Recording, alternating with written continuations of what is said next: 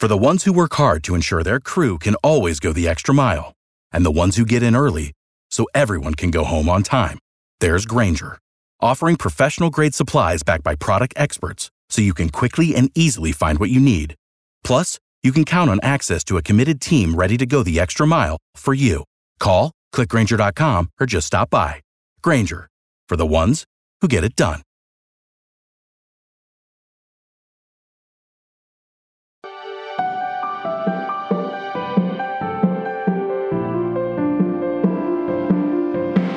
Hey, everybody, welcome to Waking Up to Narcissism. This is episode number 19. I'm your host, Tony Overbay, host of the Virtual Couch podcast. I'm a licensed marriage and family therapist.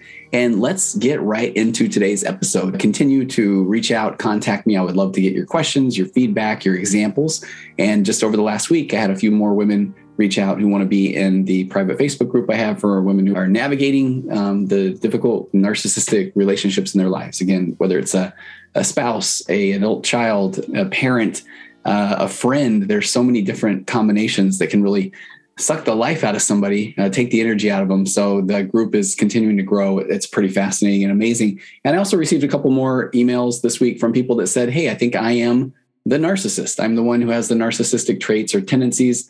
And man, how bold, how empowering is that as the first step to waking up to perhaps your own narcissism. And I've been very open about what a process that can be. And that the title of the podcast is truly Waking Up to Narcissism, Waking Up to My Own Narcissistic Traits and Tendencies. And for so many people, it's those narcissistic traits and tendencies in their relationships. So I want to, first of all, we're going to get to an interview today, and it is the first interview on Waking Up to Narcissism. I have so many more planned but I I was asked to be on a woman named Suzanne Falter's show, which is about self care for the extremely busy woman. She is an author. She's written multiple books. As a matter of fact, she has a book called Self Care for the Extremely Busy Woman, and it's a really good book. And her Facebook group, her private Facebook group, has around 55,000 people on it. So Suzanne does an amazing job. And her assistant had reached out to me to come on her podcast and talk about how to choose a therapist. And we traded some emails, and she found out more about my Waking Up to Narcissism podcast. And so then she had me also just talk a little bit about narcissism and emotional immaturity on her podcast. Then I had her come on my virtual couch podcast. And as we got talking about just just talking to each other and she and i talked more about narcissism she opened up for i think the first time openly about a narcissistic relationship that she was in not too long ago. And so she is going to share that today and it is powerful. Her story is pretty amazing and i think there are a lot of people that will find some similarities and uh, you may find yourself in this what's wrong with me mode and and so you may see yourself doing a lot of the things that suzanne talks about.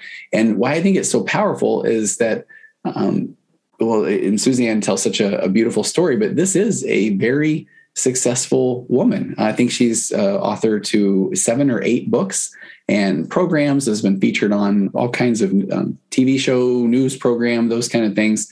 And then here's someone that was also in a narcissistic emotionally manipulative abusive relationship. So we have so much to get to there and we'll jump into there in just a second but i would feel remiss if i didn't share an example and i just i ran into some really fascinating data if you have a second go check out this week's episode of the virtual couch podcast i talk about this dance and that couples often do between avoidant and anxious attachment styles. And I found an article on Psychology Today, and it is by Darlene Lancer. She's an LMFT like myself, but as well as an attorney. And the article is titled Attachment Woes Between Anxious and Avoidant Partners. So I do, again, I do an entire episode on this over on the virtual couch. But she talks about attachment theory and she lays it out so well that I just want to bring a little bit of awareness. I'm going to read about two or three paragraphs. And the reason I want to do this is I was looking at just examples. Again, the email examples that people are giving me about what this narcissism looks like in their own life. And so someone, excuse me, someone had sent to an example quite a while ago, and they just talked about running into the word narcissism. And they stumbled upon the podcast absolutely by accident. And they felt like they had never put a name to what was going on in their relationship. But if I go quite a bit down in their email, they just said that they give me so many examples of ways that their their husband has talked down to them or snapped at her in front of others as well as privately makes her feel stupid when she asks questions about things. And she says the list could go on and on.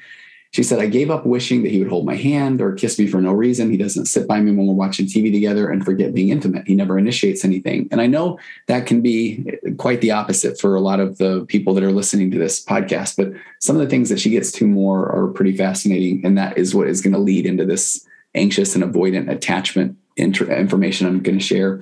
So she said, uh, I've gone through the whole what's wrong with me more times than I can count.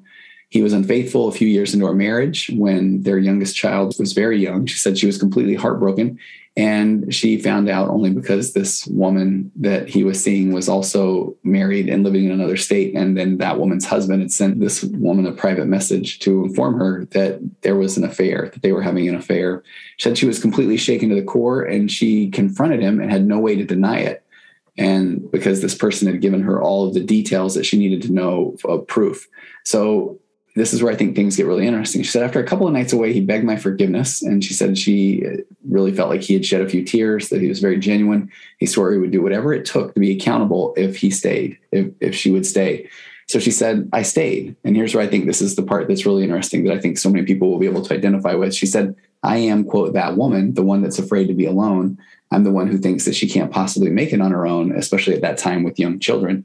She said, I was able to be a stay at home mom when her kids were young, which she's very thankful for, had not attended college, one of the regrets that she had in her life. So she told herself that she would never be able to get a job that would pay her enough to afford rent and bills, etc. So no matter how bad things were, she said she moved forward in the relationship. They got a little bit of counseling.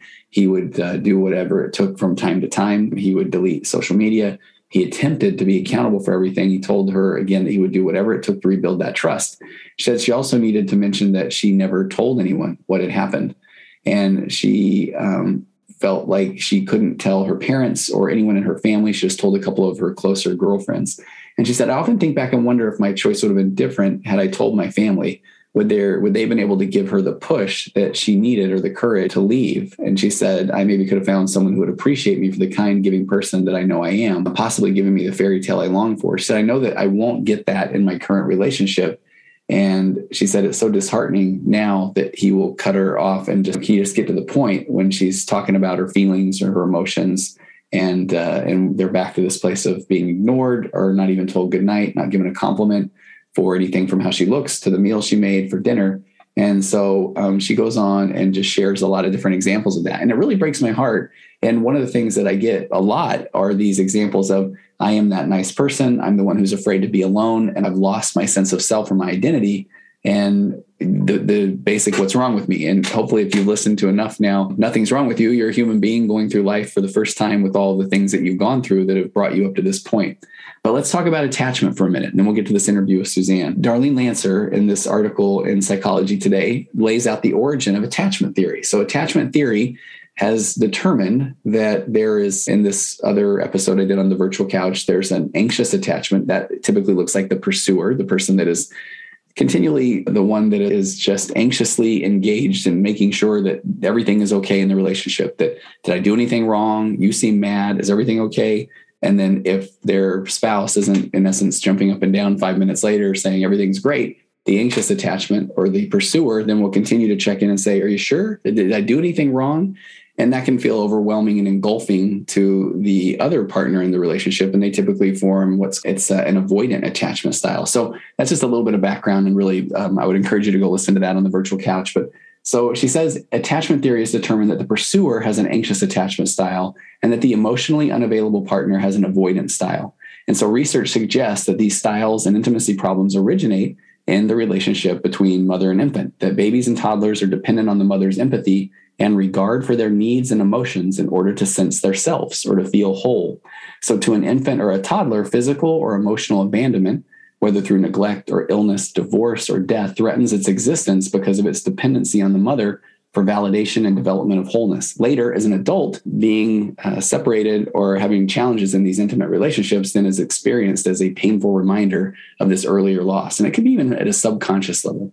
So she goes on to say that if the mother is ill or depressed or lacks wholeness and self esteem, that there are no boundaries between her and her child. And so if I take a pause and I can only imagine how maybe the listener is listening to this right now, are they listening to this saying, "Oh, that's that is probably what my husband went through," and then why why then he seems emotionally uh, codependent or needy, or they may be thinking, "Oh my gosh, this is me. This is what I'm going through," or they may have been thinking, "Okay, I am now that mother." That if I lack wholeness and self esteem, then I don't necessarily have clear boundaries between me and my child.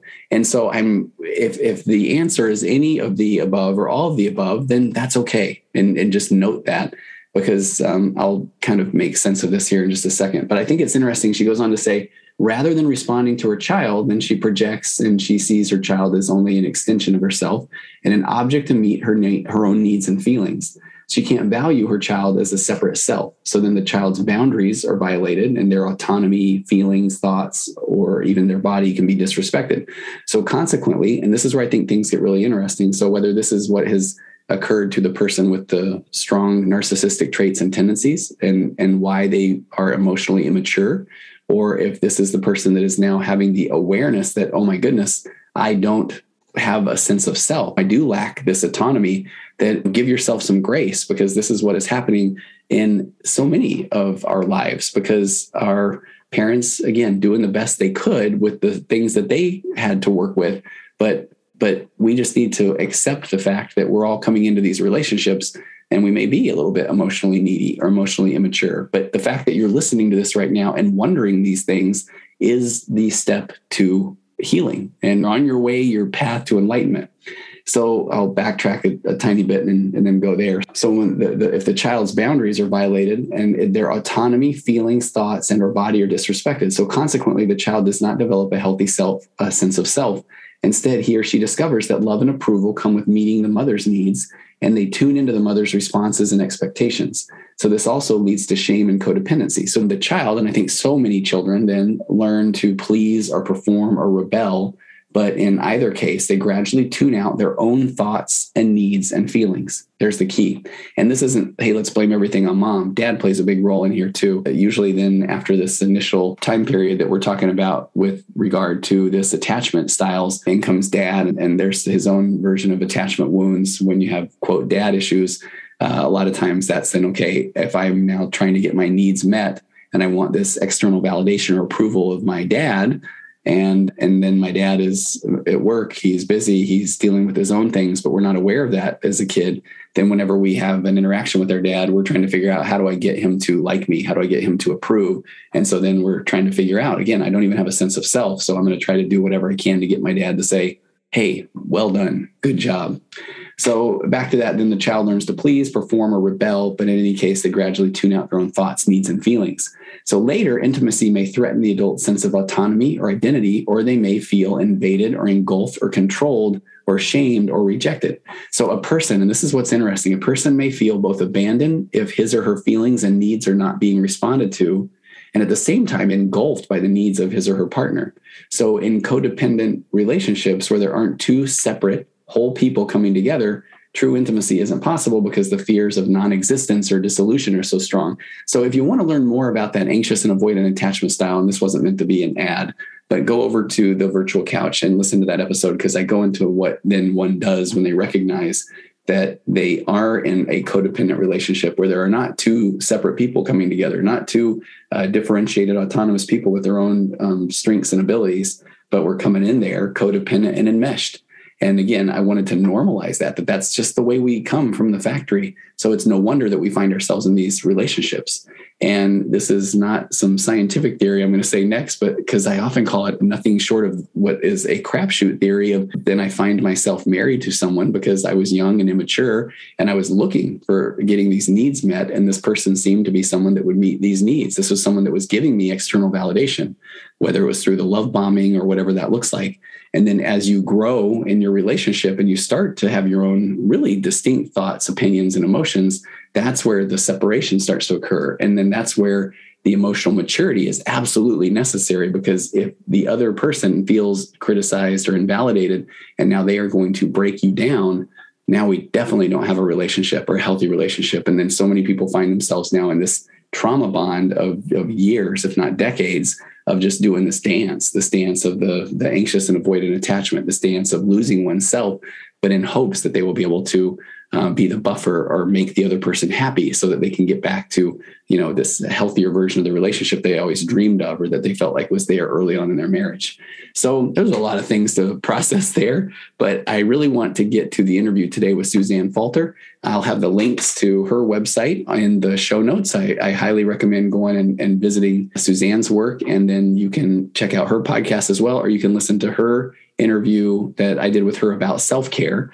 And she has an, a beautiful story about a daughter named Teal that w- sounds like an amazing human being who who tragically died young of, of some complications with, I believe it was epilepsy. And we talk a little bit about that too. But there's a beautiful story in Suzanne's interview over on the virtual couch about her daughter Teal. So let's get to the inaugural interview on Waking Up to Narcissism with my guest, Suzanne Falter.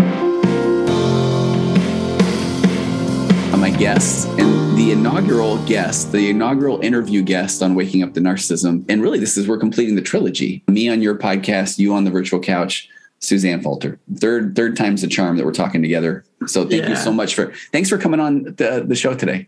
Thank you, Tony. Kind of a favorite subject of mine, really. Narcissism. Is it? Okay, tell me. Well, and that is, I love that we're starting right out there. Tell me about that. How has it become right. a, favorite subject? So I think if every relationship we have is meant to teach us more about ourselves and our yeah. continuing evolution through life, the most learning rich relationship I had was with a malignant narcissist right after I arrived in San Francisco as a newly out lesbian at age 53.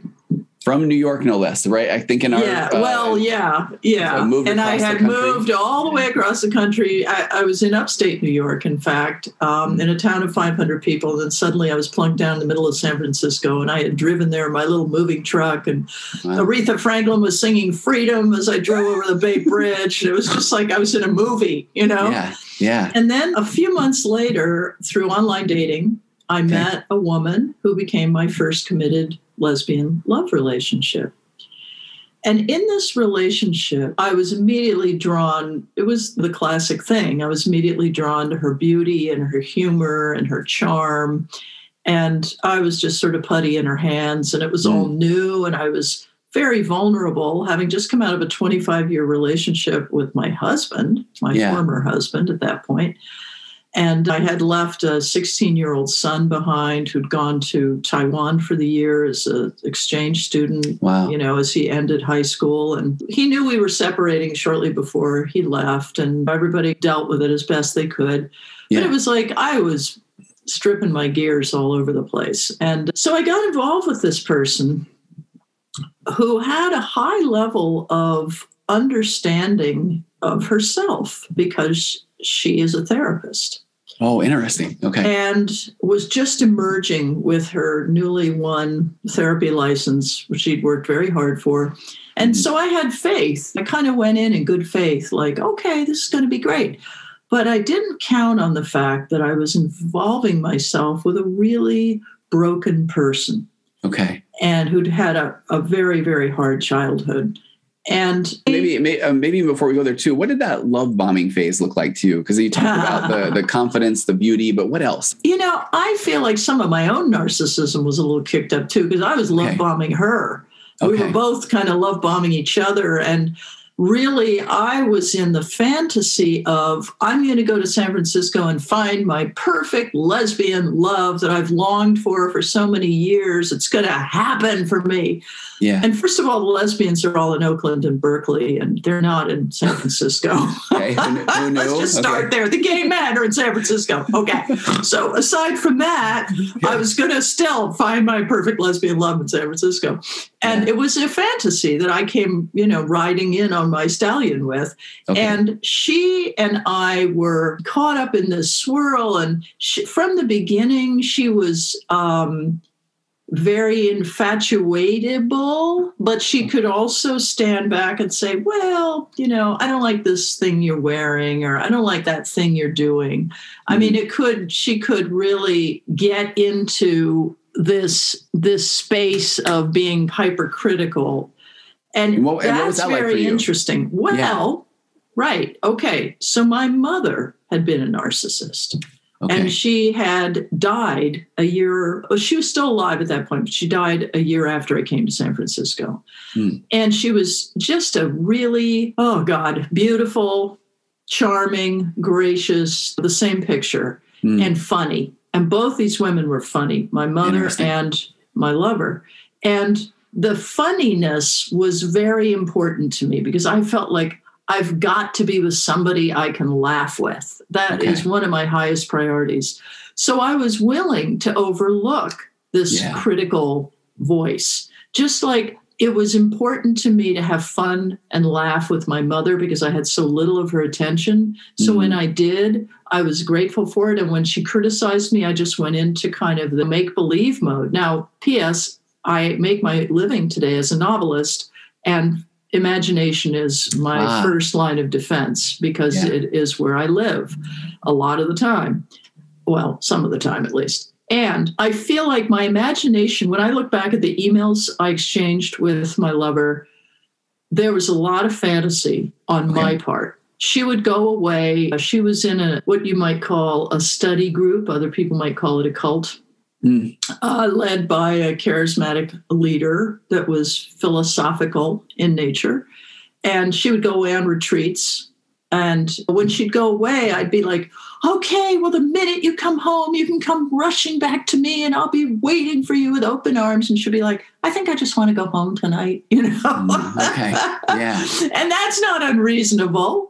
But I was throwing a huge amount of freight at this woman, like, Yeah. save me from my life and all the bad decisions I'd made, including not coming out till I was in my 50s. There was damage done as well because I would find myself having a wonderful night with her, out having drinks, having little noshes in some cool San Francisco cafe, and going home holding hands, laughing. And we'd get home, she'd be like, You know, you're not that good a date. You're just Oh. not. I'm sorry. so it would be like, build me up and take Yeah. me down, and build me up and take me down. And what is really interesting is three weeks into this relationship, I ended it. And I had just, I was leading workshops myself at the time. And I had just come out of a big workshop and she had said, Whatever you want to do, I'll do it. I'm here for you. So I said, Okay, I want to do XYZ. And refused. she said, Actually, I don't want to do that. Just come up with something else you want to do. So I was like, You're not serious about this. This is the way you're playing me. I'm tired of this. And I, I felt empowered and I ended it. And she was shocked. And about two weeks later, I was away on a business trip with my business partner. We were leading another workshop in another city. And I said to him, uh, we were sharing a hotel room, we were good friends. And I said, You know, I think I want to go back to her. And he said, You're scaring me. Okay. And he he could really see how toxic she was, and I couldn't see it. And I was like, ah, forget him. I'm going back to her. So I came back back to her. And what was really fascinating is she came up to my apartment, and this was like the reconnection. She was open to it. She said, she showed up, and then she said to me, I can't sit with you right now. I have to go into the other room and just collect myself. Mm. Okay. So she stayed in my kitchen for about half an hour, little tiny kitchen. And I'm out on the couch waiting, waiting, look at my watch, waiting, waiting, waiting. And then she came back in and she started to talk to me and she said, So why did you send me away like that?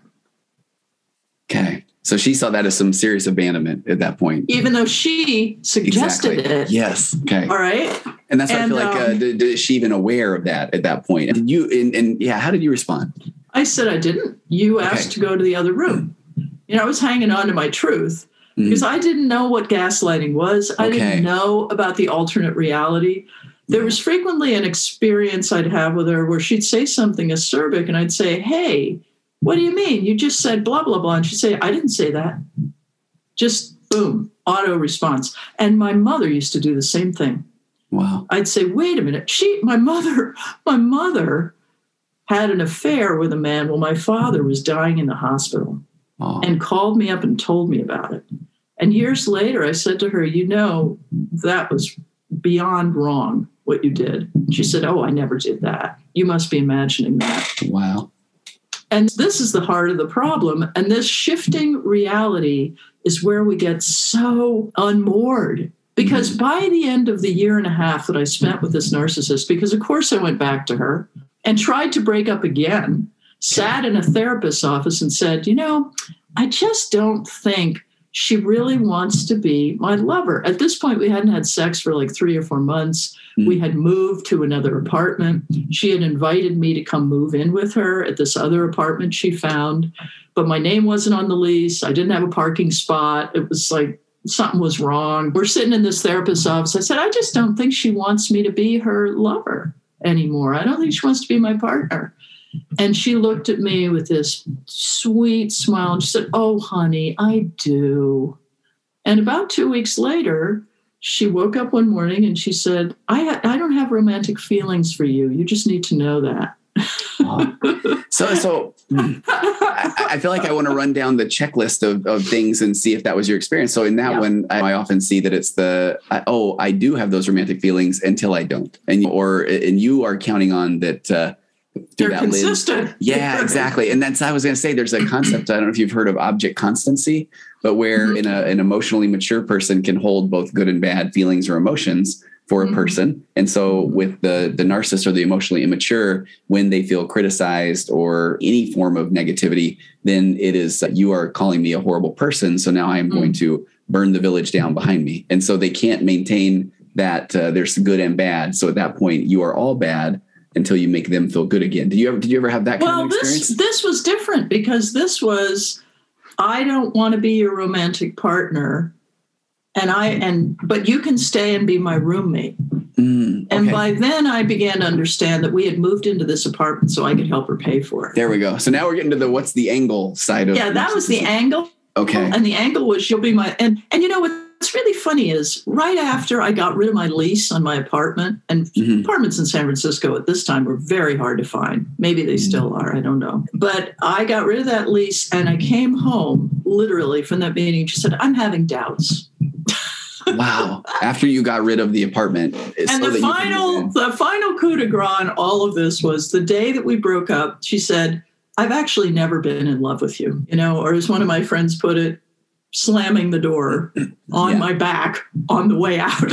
yeah, yeah. And do you feel like that there's a belief there that again, it's that uh, all or nothing thinking, that black or white thinking, so that if you are no longer in a relationship, then she never wanted you to begin with. That that is the well, she wanted me to be her roommate, and she was yeah. very disappointed that I wouldn't mm. stay and just be her roommate, which says yeah. to me what she really wanted was another person to control. Mm-hmm. And the control thing is very important because that's how I was treated as a child. And one of the ways I was controlled was I was always told what to wear, and my mother always told the hairdresser how to cut my hair. Okay. So I never got to choose what I wanted to wear till I was about 16, 17. There were a few breakthrough moments, but not many. And it was very much dressing to be in my caste system or whatever. It was like wearing a certain type of clothing to fit in and be socially appropriate. And this is the 1970s in suburban Philadelphia. Okay. okay. So with this partner, she always had to choose what I wore. And I let her. And I had this mistaken belief that she knew more about it than I did. Yeah. In fact, I assumed she knew more about the operating and care of Suzanne than Suzanne did. Mm-hmm. That she knew what my real feelings should be. That she knew because she was a therapist, she knew how I should process my emotions and she knew which emotions I should feel. And I wanted to surrender that control. I wanted to because I had been trained to by my mother. You know. I was really into letting my mother control my life until I wasn't. And then, yeah. of course, I had to have a big rebellion period. So, was that uh, that feeling of? Do you feel like that was the external validation that you were looking for? Uh, that oh yeah, might, yeah, okay. yeah. And particularly now, what I see ten years later is that I was really shaky and vulnerable after leaving my former identity as a married straight woman living in a small town in northern New York. Okay. And I didn't know what my new identity was. So someone please help me. You know, like, oh, Suzanne. I didn't believe I could trust it. Right. No, that's so well said. Because I feel like when I'm helping people out of those narcissistic relationships, they have absolutely lost their sense of self. They've stopped relying on their gut or or who they want to be or feel because they have someone has told them, oh, I wouldn't do that or Yeah. I don't think that's really you. And so I, and man, what breaks my heart then is, and you said it so well is, so then somebody is finally saying, I need to figure who I am out. And you're handing the keys of that over to somebody that isn't looking with curiosity or with your best interest in mind, but how that affects them. And, and that- exactly. yeah. So that's that's a Yeah. really key thing. And the day before we broke up, she went off to hang out with some good friends of ours, but I was not invited. Okay. And that was very much like, I just have to go alone. And I was like, okay, wanting to be a good partner, people Yeah. pleasing, sure, that's fine. But I remembered sitting there in the living room just feeling I am emotionally jammed. Mhm. I, I can't even process what I feel because I don't even know what I feel. Yeah. I just feel su- supremely confused and somewhat dismantled. Like mm-hmm. I just didn't even have a clear thought in my head. yeah. And the clearest thing I did, Tony, in that entire relationship was when she said to me, Of course, you can stay here as a roommate. I said, That is not our deal, and you know it. And I packed my bag and I left. Okay. And leaving was an incredible experience in it was liberation. It just felt like I was finally giving myself what I needed. And I'm very clear that I sacrificed myself. That was my choice. Okay. I, I chose to go back to her after three weeks. I could have walked away and be done with all that, never had all that punishment. But I wouldn't have understood as clearly how much I had sacrificed my own opinions, my own beliefs, and I let someone else take control of me. I saw how capable I was of doing that. So I went and found another relationship a few years later. In the interim, my daughter had suddenly died. And her sudden death activated something in me that was so deep. It was like my true ability to heal, my true ability to stand up and be the bigger person, my my mature self emerged. Yeah. And I took myself in hand and said, You're going to rebuild this whole thing and do it by yourself. I say, but it's up to you, right? You are in charge of that. Yeah. So I got to have two years of just putting myself back together and grieving my daughter's death and trying to learn from her example because she was an amazing person. I talked about it in your other show. Oh, and then and I got the chills right now. If anyone hasn't listened to that episode, it's beautiful. There are so many Mhm. things that we talked about with Teal that I've Mhm. thought about since the interview, and the reception on that episode's been phenomenal. I, I really appreciated that a lot, and I love what you're saying about if I can go on a tiny little Uh-huh. jog here. But I did an episode a while ago where I talked about narcissistic personality disorders is actually a relatively small percent of the population, but we all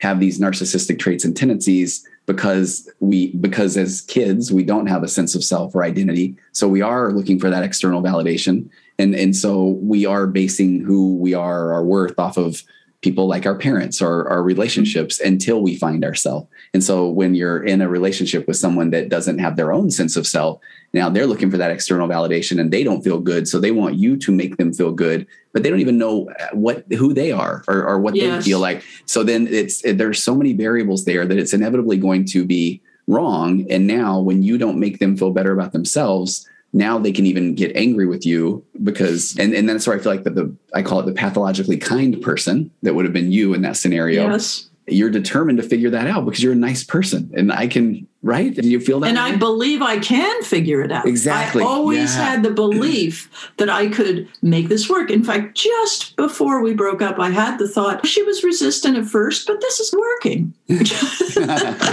Oh. And it was denial. Yet Yeah. again, my good friend, Yeah. denial. After I got out of that relationship, the first thing I did was get into a recovery group for people with love addiction. Wow what was that okay And uh, what was that because like? I felt I felt I had been deeply addicted to her. And I Yes. heard all these other women in the group. I went to a women's only group and there were all these other women talking about love addiction and how addicted they'd been. Some people are addicted to romance novels or Mhm. picking up men in bars or sexual exploits. Mhm. This was people addicted to other people. And I honestly think the reason that I walked out of that therapist's office after saying, I don't think she wants to be my partner, and I let her convince me she did, just a few weeks before she told me she'd never been in love with me. The reason I did that was because I literally couldn't envision life without her. yeah yeah I mean, it was that is addictive thinking that I eh. just, no matter how bad it was, no matter all the degradation I suffered, all the insults, all the humiliation, giving up an apartment, never be, you know, I had no place to live when I broke up with her. Mm. I had to drive around till I figured out what I heck, hell I was doing, wow. you know? But that love addiction piece that I'm so grateful that you brought that up. And mm-hmm. I hadn't really thought about the 12 step for love addiction or that kind of because that trauma bond there's some good data around now that you are people are craving that same uh, dopamine release that they get right. from whatever the other unhealthy coping mechanism is whether it's mm-hmm. drugs alcohol shopping that yeah. sort of thing so when you didn't have it was that it was did it almost feel like a withdrawal and that I, I need to figure out a way to get that love or that um, that's such a great question because of course that is what happens with chemical dependencies yeah i think yeah I was so, it was so right to leave her this time. And of course, mm-hmm. tried twice before. Okay. But at this point, it was so clear to me after the drama of giving okay. up my home. And my home was important to me. And that little apartment, I had picked it out and I had loved it. And I had been like my place where I'm going to really build my future. And just I just gave it up without even thinking about it. And and I guess the you know, maybe I was a little chemically addicted to her. She would call me and want to hash out this and that. And of course, there was some, you know, you left a ring on the furniture, you did this, when are you coming to get your stuff? You know, there was the negative kind of sorting out of the pieces. But the last time I went over to that apartment and got the last of my stuff out of there, she had left me a very sweet note and said, I really hope I see you in the afterlife, oh, which I'm sure we will because yeah, yeah. I think we were really, our souls were connected yeah, in some way. And then my daughter died and she was able to participate in that and be a good person in the background on that. But I think we I had to stop having contact with her after Teal's memorial, yeah. which was a few months after we broke up. She she called me up one day and she said, "I'm confused. I don't know if I'm supposed to talk to you or not." And I said, "Yeah, I don't. I I will let you know if and when I'm ready to speak to you again." And I really knew from going to my 12 step recovery that I was never going to be ready to speak to her again. Yeah, I really needed to have no contact. No but contact. she was actually a dangerous person for me. Yes. And when I went into those meetings again and again and again, I began to really get myself back. And, and also just in the process of grieving and going through all of the pieces around losing a child, mm. I, I slowly began to reclaim myself over about a two year period during which time it was really clear to me that I had attracted a number of narcissists in my life. And okay. one by one, I had released all of them and, and I released her. But I'll tell you, you're supposed to experience all these emotions after you lose a child, including anger, anger mm. at God, or anger at the person driving the car who hit your child, or whatever. Yeah, yeah. My anger was at her. My really? I was so angry at her all of the anger that had never been expressed in the relationship came like barreling out of me. And I could have done her physical harm if wow. I had really allowed myself to go down that room. I, I, was, I just hated this person. What was the, and Suzanne, I, and I, again, I'm so sorry that you even had to go through that. And what do you feel was at the bottom of that anger? Was it that you had spent so much emotional energy or calories on her, or was it, uh, was it she was just the, the vehicle that I could point that anger toward, or what do you feel like that was? Well, I think I think the loss of Teal was a huge recalibration of my entire emotional self. Mm. And I had a lot of stored up anger towards this person. Okay. So that was about releasing that anger. Okay. Yeah. And it was also like I never felt mad at God that Teal died. I felt like Te- this was Teal's time. And yeah. she died very suddenly. She died from a medically unexplainable cardiac arrest.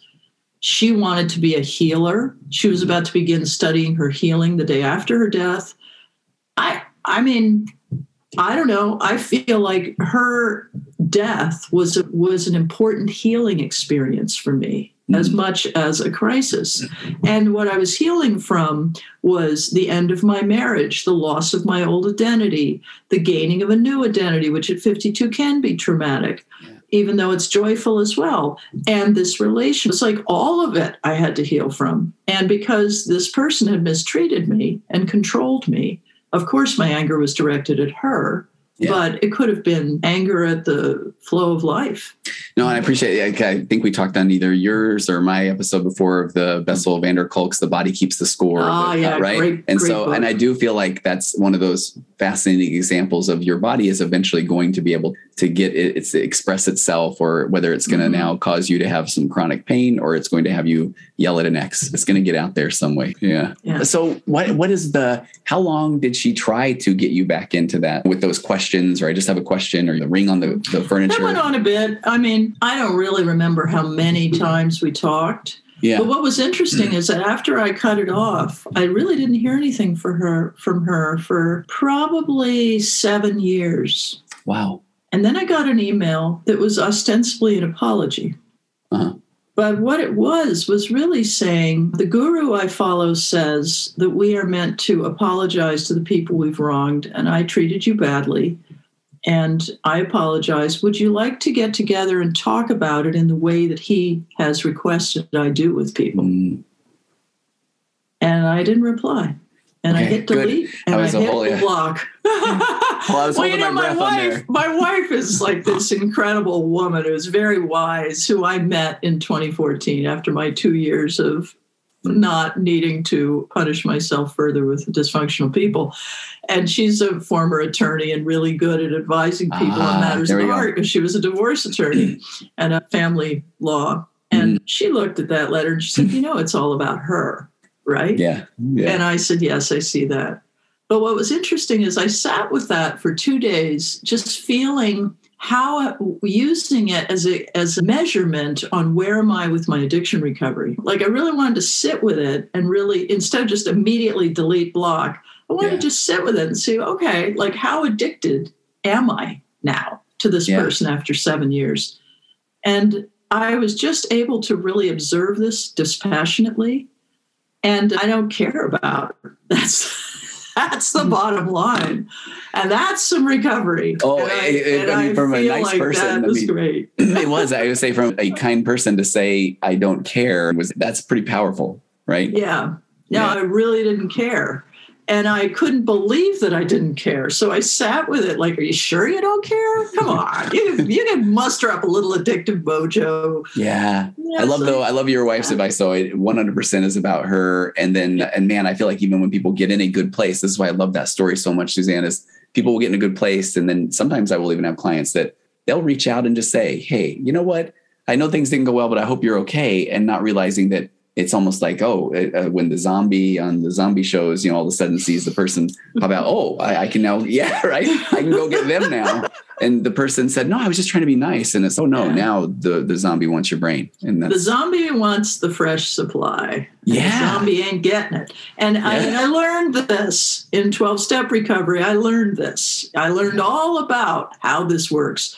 I, I think one of the things that was really fascinating, and my former partner used to say this to me. She'd say, I'm love avoidant. And in fact, there's always a love avoidant and somebody who rushes towards love Yes. and is Yeah. abusing love. And that is that addictive dynamic. Now I'm in a marriage, a healthy marriage, and the model is we both run towards each other because we both love each other. And it's simple. You know, there's no love avoidant. There's just it's like- embrace and mutual enjoying of life together, you know. well, and, and I love, there's so many things that you've uh, alluded to during this interview that I love as well. I do feel like no one knows until they know. And, and you almost have to go through a trauma to then figure out the tools. And I've Mhm. often said you can't prepackage a small trauma to give you just enough of the tools. That doesn't work that way. And then, uh, um, the marriage, we become codependent and enmeshed because we have all these attachment wounds. And then when I tell people that the goal is actually to be uh, interdependent, differentiated, your your Mhm. unique version of you. And then I feel like people often say, "Then how is that a relationship?" And and I get the fact that until you're in that relationship, it, it doesn't make sense. So I because I feel like when you have that relationship like you're talking about now, where if the two of you are just get to be yourselves and you're going through life Mhm. together and there's curiosity and and one plus one is three. I mean, Yeah. then then I do I can't wait to share something with my partner. Exactly. Right. And it's and nobody's controlled. That's No. what's really fun. I remember the first time I went to the grocery store, in my experiences with my former partner, she'd always been like, Why am I even here? Why are we doing this? This means nothing to me. It's not fun. And for me, the grocery store is like the best place on the planet because I love cooking. I love food. I'm a foodie. It's a fresh crab. It's like, hallelujah, you know? Yeah. Yeah. and it, it's always in my marriage with my first husband, it was always like this fun thing we did together. Okay. And uh, she was not going there with me. And and when I went with my wife, she was like, "Okay, I'm going to pick out the stuff I want, and you pick out the stuff you want. What do you think?" And I'm like, "Great, but what if I want some different apples than you want?" She's like, "We each get our own." Oh, Isn't I love this fun? example. I know. And it was like uh, she got her little bag of gala apples. I got my three tart Granny Smiths. And, and it was like, there's room for everybody. There's room And, for and, and I love that's such a you, we could go with that and that example so far because I even feel like in an unhealthy relationship, if in that narcissistic relationship, it's like, oh no, you can get whatever apples you want, and then it's like, okay, what's the mm-hmm. angle? I'm going to find out later that well, Right. you got your apples, and so now I'm going to do this other thing. And I mean, I don't know, did you have some of that residual? All right, what's the play? No, here? I didn't. Okay. But, but I'm glad you mentioned that because one of the things that really happened in that narcissistic relationship is that the other person, my former partner, would say to me, she'd be looking at me like, I'm trying to figure out how you're trying to con me. Oh You would often think I was trying Yes. to pull an angle on her. yes, And that she, and there's something else I really need to share here about the healing of this whole experience. So I had that relationship. And after we split up and Teal died, uh, split up May, Teal died. Not long after that, I moved in with a housemate who had some narcissistic tendencies. Okay, And she was a much easier mm-hmm. person to get along with. And we actually were pretty good friends. And she helped me with my grief and such. But there were moments of real narcissistic control. My I couldn't park. You know, I was like, oh. I didn't, you know, I mean, there were always parking issues for some reason. Or she would go into my little shelf and redo the order of my food, that kind Yeah. of stuff. It was weird. yeah, So there was some stuff going on there. And I went away to Paris for two months after about a year and a half after Teal's death. And I wanted to do a reset by going to another country. And during that time, I shared another apartment with a much more serious narcissist. So this is three narcissists Wow. in a row. And I felt like the universe was like, Suzanne, you didn't quite get it on the first one. We gave it to you on the second one. You're still not there yet. You've got to get deep immersion here. And this woman was nuts. really, And oh, yeah, she was charging me for the use of the salt and pepper by about Oh. the second week. but because we were just housemates and I was pl- paying her to live there and I was out out the door a lot and sort of staying out of her crosshairs, she couldn't really inflict too much pain on me. But there was a coming together at one point where I took her out to dinner to thank her for being a generous host and made nice. But then there came the day where she just had to throw me out because she just couldn't stand to have me there anymore. And um, what was really funny is I had figured out she was about to do this and I'd already arranged another place to go. And I was about Okay. to tell her I'm moving out. So it was all okay. But but because I walked away from that relationship and then I went home not long after that and arranged to leave that place and move in with a good friend who was a great person to live with. I, I walked away from the narcissist who kept showing up in my life. I told the universe, I'm done with this. wow, I I moved out of the apartment in Paris. I moved out of the first home I'd gone into after Teal's death, and I just ended that. And I and you know that when I told the first room housemate I was leaving, it was rough. She was not happy. She was very angry. She she took it personally. She Yes. thought it was all about her. When in fact my other my my good friend Linda had offered me the chance to stay in her house for free. And so I was like, of course I'm going to do that. And can I, can I mention there too, Suzanne, uh, the the part that one of these quotes I often turn to is that that emotional immaturity or that narcissistic trait is when somebody feels criticized, then they feel like you are saying that they're they go to this shame place internally. Yeah. So they think you're telling them they are a horrible person. And so then therefore they're going to do anything to defend that fragile ego. So I think that's such a good example of if you're moving out, which you're moving out because you have an opportunity for free rent. So I feel like almost subconsciously the person with narcissistic traits and tendencies thinks oh no it's not because of the free rent you think that i am a, a bad person and they're it's subconscious So now I must make sure that you know that uh, that is not okay, or, or I have been hurt, mm-hmm. or that defending of the ego. That and that can come in gaslighting. It can come in anger. It can come in withdrawal. It can come in. There's so many ways that are the opposite of the mature version, which is okay, sounds good. Glad we got to live together. exactly right? right? exactly, yeah. which is the emotionally mature way to to to show up. Mm-hmm. Yeah, but I cut you off. That you were starting to talk about when leaving that. Uh, oh, just yeah. that she was really angry and took it okay. personally, and really made it about her because it was a little bit about her, but it was mostly about moving in with my other friend and moving deeper into the countryside. Mm-hmm. And at that stage of my grief, that's what I needed to do. And I was in a small city and I moved to really deep wine country, just a small town of 12,000 people. There was very yeah. little there. And that's what I needed. And what was great is each time I chose what I need, I was getting out of the salt and pepper apartment in Paris because I really needed to live somewhere else. And both times it was like I just followed the breadcrumbs. It was like the universe showed me where to go. And with the apartment in Paris, so you might be like, whoa, what's she going to do now? Yes. Got on Craigslist, and in 10 minutes, I had found this great room in an apartment belonging to a cabaret singer. And I had been a cabaret singer in New York. And we were like these two cabaret singers who were hanging out together. It was so much fun. Mm-hmm. She was a great housemate.